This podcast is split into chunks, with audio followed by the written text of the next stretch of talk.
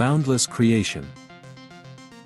Boundless Creation was established as a symbol of hope, a nationalist beacon in the darkest days of a fledgling republic.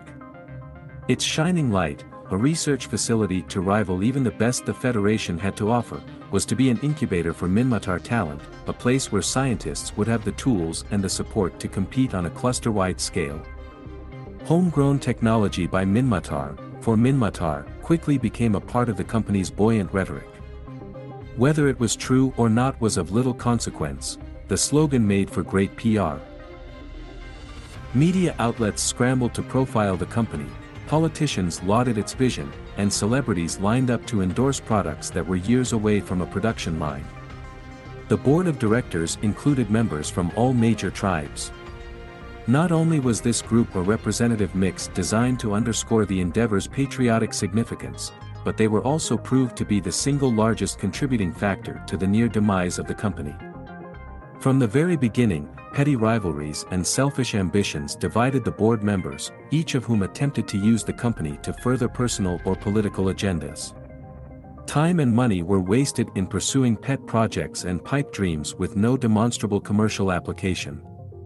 Their favoritism slowly turned the research teams against one another, as the teams pandered to the whims of upper management in order to secure funding or gain access to limited resources. Years later, the company had still not produced a single successful product line. Minor breakthroughs were quickly undermined by cheaper or better offerings from more established competitors, while half-baked research projects and experimental prototypes languished as resources dwindled. Only one single team, a small group of C B S A researchers, managed to make any meaningful progress. Working on what was considered by many to be a dead-end project, the team survived because they were low-cost and relatively self-sufficient. With the company on the verge of bankruptcy, the board, ignoring protests from the research team, ordered an immediate demonstration of the technology, which was a selective catalytic process that, when applied to compatible technologies such as shield boosters, produce significantly higher yields without consuming the catalysts themselves. The board was attracted to the prospect of a technology that could turn the company's fortunes around. Spearheaded by the technology, now refined, patented, and mass-produced, Boundless Creation slowly found its way to profitability. Strategic partnerships emerged that allowed the company to establish itself as the primary supplier of ship subsystems to the Republic fleet. Its patented predictive location algorithm is still regarded as the de facto industry standard.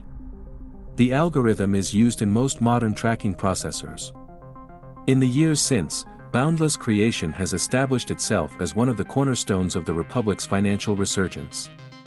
A stable, if somewhat unexciting, company that has never achieved the heights first envisioned years ago, the company is one that has inadvertently become the standard bearer for one of the Minmatar people's most defining characteristics, unyielding determination.